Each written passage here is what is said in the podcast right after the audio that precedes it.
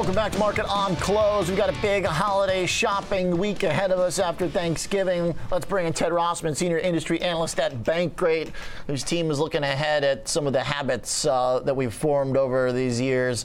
Uh, so, tomorrow, what, what, are we looking at here, Ted? Uh, or rather, this week, the whole uh, Black Friday plus Small Business Day. Aren't there like a few others too?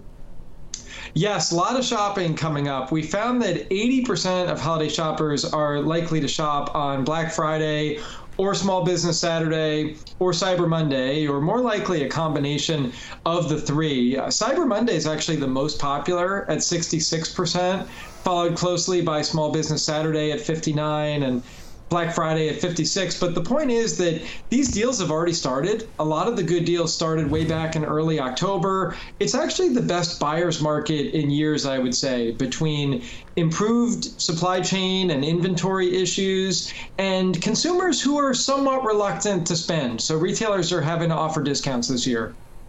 Okay, so that. Uh interesting little uh, combination of too much inventory and a little bit of a softer consumer you know, where will we meet? Uh, because we know the discounts are coming. Are they deep enough, though? Uh, how will we know? The best guess is that retail sales are going to raise something like the inflation rate this year. Mm.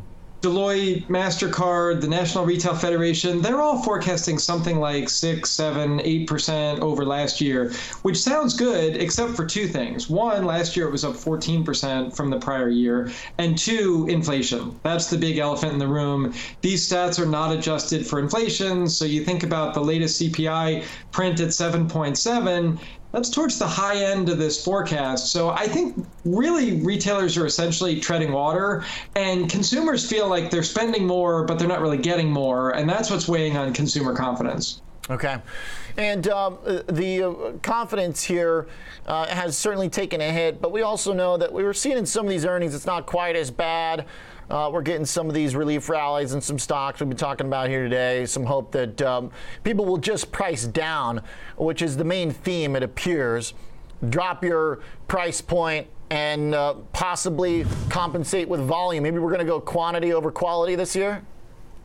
I think that was definitely the theme of Best Buy, for instance. They were talking about things were not as bad as people thought, but still, if your sales are down 10%, I mean, it just reflects changing tastes, I would say. We've seen a big migration from spending on goods to services, and it makes sense. I mean, a lot of demand got pulled forward the past couple years for physical goods like TVs and couches and exercise equipment, and people renovated their kitchens and all this in home stuff. And now it's shifted. So now it's more about travel and dining and concerts and sporting events. And it's just interesting it's broken out that way. And I think it's pandemic related. It's not purely essentials versus discretionary because, like, bars and restaurants are very discretionary and they're doing very well. They were up 14% year over year mm. in last month's retail sales report. So I think that it's really more about the COVID recovery at this point, plus all the inflation impacts.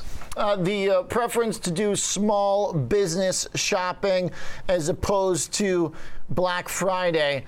What is that? Is that a calendar effect, or is that a result of some of the dynamics we're talking about here, where the small businesses might better serve this particular uh, uh kind of uh, dynamic that we're seeing unfold?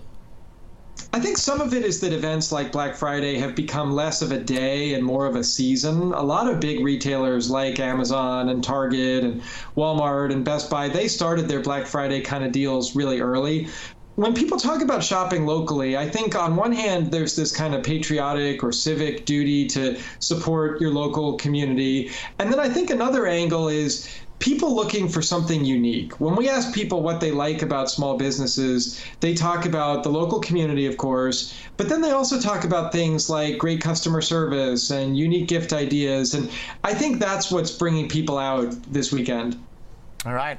Uh, should be pretty interesting here. Any uh, thoughts on uh, the uh, uh, nature of the items or the services? I mean, as you mentioned, some of the discretionary, some of the experiential stuff. Maybe people, maybe we save some of our money for for those.